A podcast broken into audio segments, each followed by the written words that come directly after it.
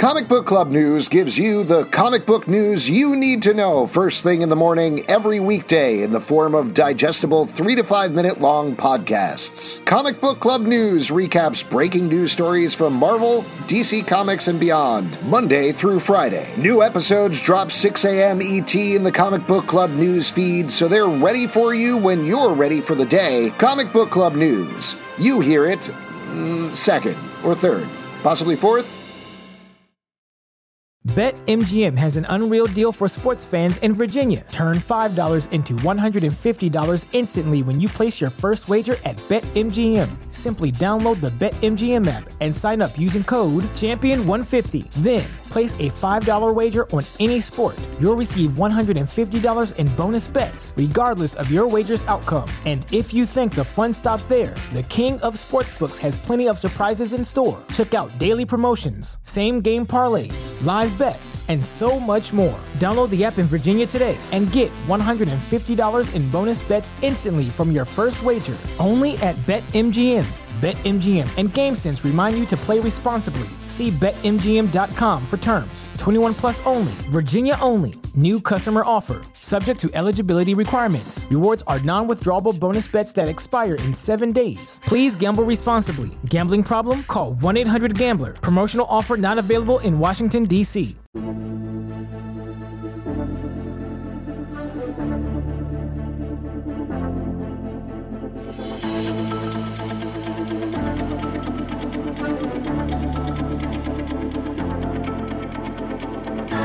Welcome to Sons of a Gun, a podcast about the DC Universe. I'm Alex Gunn. I'm Justin Gunn, a son of a gun. And on this episode, we're going to do a bunch of news updates for you, things happening in the DC universe that um, I don't want to say our celebrity father has been working on, but certainly yeah. James Gunn. Wink, James wink. Gunn is, and I will say James Gunn is busy, and our dad is busy. Whether or not they're the same person, we are legally bound to not say. Exactly. We could get sued into oblivion. We make so much money on this podcast, frankly, and I don't want to lose that. This is my prime source of income. So yeah. let's jump into it. And also, I'll mention if we uh, do more news podcasts, we would love to get tips from you or stories you want us to cover. Feel free to email us anytime, comicbookclublive at gmail.com, and we will get right on that. But call the news team. Exactly. But the big thing that happened this week is HBO Max rebranded as Max. They did a big presentation. Warner Brothers Discovery came out. They laid out what their new streaming service, which is basically their old streaming service with yeah. some slight bells and whistles, is going to do. Obviously, for our purposes, what does this mean for DC Studios? And the answer is not much. Yeah. It seems like everything is just continuing on uh, happily, as we've discussed. Yes, pretty much. I, I, mean, they changed the name, they changed the color, they are changing the interface a little bit, which is nice. But they did mention the presentation. I was watching the presentation for my day job.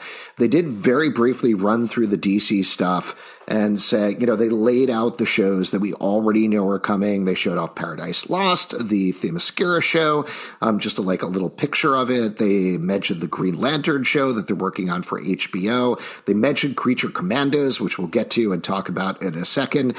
But mostly they said, yep, uh, DC Studios, we're working on this stuff. Isn't this exciting? Now to move on to other HBO things. And they went on to kind of their big HBO announcements were that they are doing another Game of Thrones prequel, and they're also doing yeah. a complete remake of Harry Potter over the course of 10 years, which we won't get too much into in this podcast, but that's clearly where their focus was in terms of big stories because DC Studios yeah. is kind of set and trucking along. The one thing that I did think was interesting is in a beginning montage, they showed off logos of the different networks that fall under Max highlighting CNN, TNT, TBS, HBO, and DC was one of the logos there, which I thought was kind of fascinating in terms of giving it that same weight as everything else. Again, they didn't talk much about it, but well, and I think they this is having James Gunn and, and, David Safran take over like is a big move for them, and I think they're like this is it. This has to work. So DC needs more prominence here. It, it makes it makes total sense, and they I think they have they finally at the time of this rebrand have the weight behind it that I think warrants. When HBO Max first launched, it was a little it's messy. There was the DC Universe stuff that was sort of like where their focus was, and it was never going to be a prime thing. Now they've made the moves. Now they're ready to be like, this is it. It has to work. The one DC thing that they did mention is going to be part of the service when it launches on May 23rd, though, is Shazam 2, aka Shazam yeah. Fury of the Gods. Ah, great. Best foot forward, Shazam. Yeah. That that made me wince a little bit because listen, I know people like the movie. I don't want to love on you at all if you like the movie, but I, the movie was a flop. I don't feel like it is a strong encouragement to be like, oh man, I got to subscribe for Max now because Shazam 2 is going to be a launch title. Ultimately, it's just going to kind of be there like it would have been been there anyway. Yeah. Um, there are two things that they showed off DC wise though that I do well, think. before oh, yeah. you before you move to that, like it to me, it's funny to be like we're sort of relaunching our app, but it's mostly the same. And we're relaunching with a movie that is a failure that you've already seen if you want to, and if you haven't, you won't. go, and go. It's like such a non-event event mm-hmm. that they created here. Uh, that it makes sense to be like, yeah, sure, Shazam 2 is going to be on there. well, and that's also, they did show off some stuff that I feel like, not to get too into the technical stuff, but they were like, hey, we are redesigning the architecture because HBO Max is slow. We what we yes. are doing is going to make it 20 to 30% faster. We're going to make it easier to find stuff. They didn't really explain necessarily how adding all of the content from Discovery Plus onto HBO Max is going to make Max easier to navigate. But they also mm. mentioned at the same time, which points to a little bit of this discombobulated nature of the launch, that First, they said, like, yeah, we're going to be talking more about the stuff at network upfronts in May. And then we're going to be talking more about how the content rolls out towards the end of the year. And I was like, what is this hour and a half that we're watching then for? Other than, yeah. hey, a month from now, your app is going to switch and we're taking the HBO away. But whatever. Well, but and that in itself, I mean, the more time you're in the news cycle, the better is a lesson that I think every company has learned in the last few years. So, like to have this event where they literally just deleted three letters from the name of their company is is not an event, but of course you're going to make it an event. I, I don't want to underplay though that they turned the A into a butthole at the same time. So, like yes. that's pretty nice. I think you were tweeting about this that looking forward to all the photoshops of what's going to go in that a hole. that that's going to be, and it already did. Like I tweeted that, and immediately I saw three or four on my timeline. I was like, "There you go. They should have seen this coming." When you're making a hole, you're going to get an a hole. Exactly. But they did show off two things. The most exciting thing I think that they showed off here, DC wise, was they did, they were very clear about like, hey, we have just gone into production on the Penguin show, so we don't have a full trailer to show you, but here's a behind the scenes in production reel you got to see Colin Farrell as the Penguin. We got to see a little bit of the cast, though not much. Mostly he was narrating it as it goes, and they were emphasizing this is a direct continuation of the Batman, the movie that everybody loved. It was blockbuster. I thought it looked exactly what I expected, but also great. What was your take, Justin? Yeah, and this is sort of the thing that when, at least for me, when we first heard that like Marvel and DC were going to be able to do TV and movies at the same time, this is what I thought it was going to be. Where it's like, oh, you like that character that you didn't get to see a ton of? We're going to extend them in between the movies, and then you probably see them in the next movie. And so many of the other shows are tangents or different things, and just are operating separately. This feels like the most natural thing in the world to do. Of course, you got a star a character that everybody likes and knows from the past. Gritty crime, same tone, huge successful movie, extended to TV. Draw that audience, keep this audience excited until your next movie comes out. Very excited for it. Yeah, and I'd also say one of the other things about it, and obviously we'll see when they actually roll out the show. I know there's going to be characters from the DC universe, but the idea that this is something that can kind of it, it just looked like a crime drama that happens to have the Penguin in it again, I'm sure they'll Gotham City it up a little bit, but that feeds directly out of the tone of the Batman movie. And I don't know. I'm excited to see it. It looks good. It feels like a natural fit for HBO as well, who obviously has The Sopranos and Boardwalk Empire, and they know what they're doing in terms of a crime drama. So this looks great.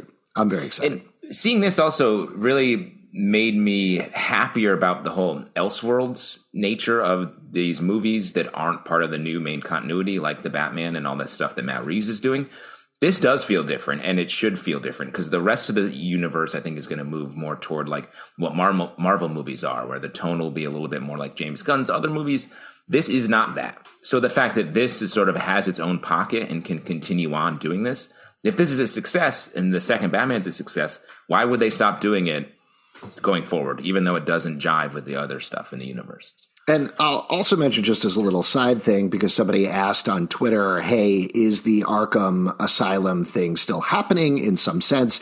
And a producer gave a little thumbs up emoji in response. So interestingly, this is not potentially the last thing they're going to do. They're still working on that as well. Should be cool. Yeah, great. BetMGM has an unreal deal for sports fans in Virginia. Turn $5 into $150 instantly when you place your first wager at BetMGM. Simply download the BetMGM app and sign up using code Champion150. Then, place a $5 wager on any sport. You'll receive $150 in bonus bets, regardless of your wager's outcome. And if you think the fun stops there, the King of Sportsbooks has plenty of surprises in store. Check out daily promotions, same game parlays, live bets, and so much more. Download the app in Virginia today and get $150 in bonus bets instantly from your first wager only at BetMGM. BetMGM and GameSense remind you to play responsibly. See BetMGM.com for terms. 21 plus only, Virginia only. New customer offer, subject to eligibility requirements. Rewards are non withdrawable bonus bets that expire in seven days. Please gamble responsibly. Gambling problem? Call 1 800 Gambler. Promotional offer not available in Washington, D.C. We also got a new look at The Flash that dropped during the Max event. This was a short 30 second ad. That was pretty much it. We're apparently going to get a more full trailer dropping on April 25th. I don't think there was anything surprising in here, but as much trepidation as I have about going to see an Ezra Miller movie for the stuff that they've been doing in real life, yeah. still looks good. It looks really well. Good. That's I feel like that's the thing with this movie. There was so much bad press about Ezra, uh, Ezra Miller going into this. And then everyone says the movie's great. Who sees it? Like everyone's big up in this movie. The trailer looks good. But because it was negative at first, I feel like we're all daring this movie to be bad. We're mm-hmm. like, it's uh, it's good, but come on, surely something's messed up here. Everything about this, the Flash stuff at the Oscars last year, like all of the pre of this was negative and embarrassing. Now we're in a place that it keeps increasing in value and goodness. I don't know. It's sort of like the thing. This uh, performer that I used to do shows with, would right before he went on stage, would say, "What if it works?" And we'd go out and do a comedy show. And I feel that way about this. Like, what if it works? And it's great. There you go. Well, we'll definitely see more. And last but not least, I was very surprised that they didn't mention this as part of the Max event, but it came out earlier in the day. I assume it was the sort of thing that they were planning on talking about and then probably cut for time or something like that because they figured it would not make as big of a splash as the Harry Potter show or the Game of Thrones show or anything like that. But James Gunn announced the cast for Creature Commandos the animated series via Collider. And I'll just read that off here. This is Sean Gunn as Weasel, coming back from the Suicide Squad. Frank Grillo as Rick Flag Sr., Maria Bakalova as Princess Alana Rostovic, Indira Varma as the bride, Zoe Chao as Nina Mazursky, Alan Tudyk as Dr. Phosphorus, David Harbour as Eric Frankenstein, Sean Gunn again as GI Robot, and Steve Agee, I don't know if I'm pronouncing his name right, as Agee, I think. Agee as John Economos back from the Suicide Squad and Peacemaker and the end credit scene in Shazam 2 and other things. And uh, that's what I know him from is the end credit scene. and I think also Viola Davis in some form, maybe over like a video call or whatever, will be there as Amanda Waller. Uh, this is seven episodes. James Gunn wrote the episodes. He said on Twitter, directed the voices, but is not the director of the series. So we know a lot more mm-hmm. about this now. I know you have had concerns about the animation to live action pipeline. How are you feeling about that now that we know the cast of this thing?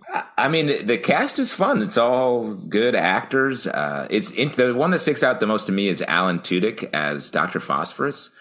Doctor Phosphorus in the comics is not like a banger comedy person, so like it feels like that they're leaning more in that direction. Um, so like that's cool. I mean, David Harbour uh, is great. Like all these people are can't. I guess we'll find out, but seem like they can do both of those things, which is like uh, my concerns were being a great voice actor is not the same as being a great live action actor.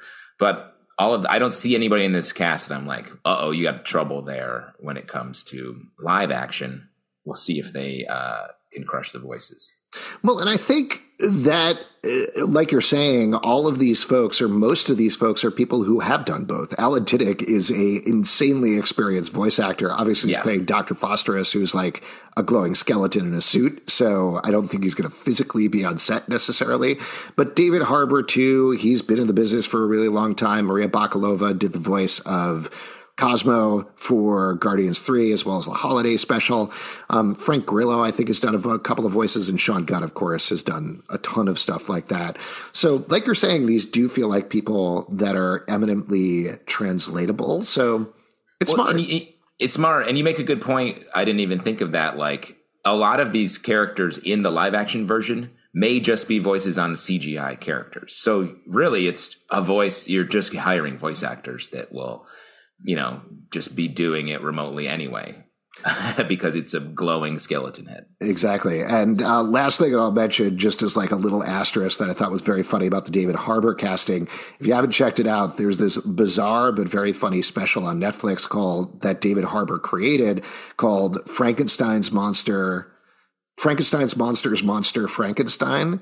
And it's just like oh. an hour plus thing of this meta weird back and forth thing of him like being Frankenstein, but also playing a guy who's telling a story about Frankenstein.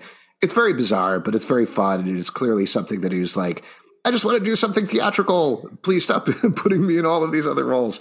So check it out if you want to like a taste. That's when did that come out? That feels like something he negotiated into his Stranger Things contract. One hundred percent. It's something that just like straight up came out in the middle of another thing. A couple of TV critics noted it and fell away, but you can check it out and it's very fun. You, would like it. There's a, a, completely blanking on her name. Her first name's Kate. Uh, she usually does stuff with John Early. Oh uh, yeah, um, Kate uh, Berlant. Kate Berlant is in it as well as a couple of like very indie comedy people. It's very fun. Again, probably has absolutely nothing to do with this, but it's just funny because of the Frankenstein connection. Well, and it makes that reminds me of when we years ago did a Comic Con on a cruise ship. We did a podcast there and interviewed a bunch of people. David Harbour was there with some of the Stranger Things cast members for a uh, panel at sea briefly, and he talked about like he is like that classically trained actor dude who loves theater, who is like very like theatrically minded. So of course he's doing sort of a weird it's like an off off Broadway play except it's something because of the success of Stranger Things that was filmed and put on the largest uh, streaming service in the world. Yeah, and the last thing that I'll mention just about this casting lineup that I do think is interesting for our going forward purposes is James Gunn has said this is part of his DCU, right? These are the people that he's casting. It's the launch. It's exactly. the first swing for him. Exactly. And we have people coming back. Like it's not a huge surprise, but we have people coming back from Peacemaker. We have people coming back from the Suicide Squad. I think everybody expected that kind of, but to get that confirmation, I'm sure the more continuity minded of us will wonder, wait, how does that work if that's part of the previous DCU? But Flash is going to reboot everything. We'll see what happens to that movie, and we'll find out going forward. Yeah. If you would like to support our podcast and all the podcasts we do, patreon.com slash comic book club. Also, we do a live show every Tuesday night at 7 p.m. to Facebook and YouTube coming out. We would love to chat with you about the DC universe. Apple, Spotify, Stitcher, or the app of your choice to subscribe, listen, and follow the show at Comic Book Live on Twitter, Comic Book Club Live on TikTok and Instagram, comic book club comicbookclublive.com for this podcast and many more. Until next time, Dad, you're tweeting a lot. You're doing a lot of tweets, but we appreciate all the news you're putting out there. We love you. And Dad, why don't you come home and tweet with us personally via conversation, the original Twitter, Dad? Dad?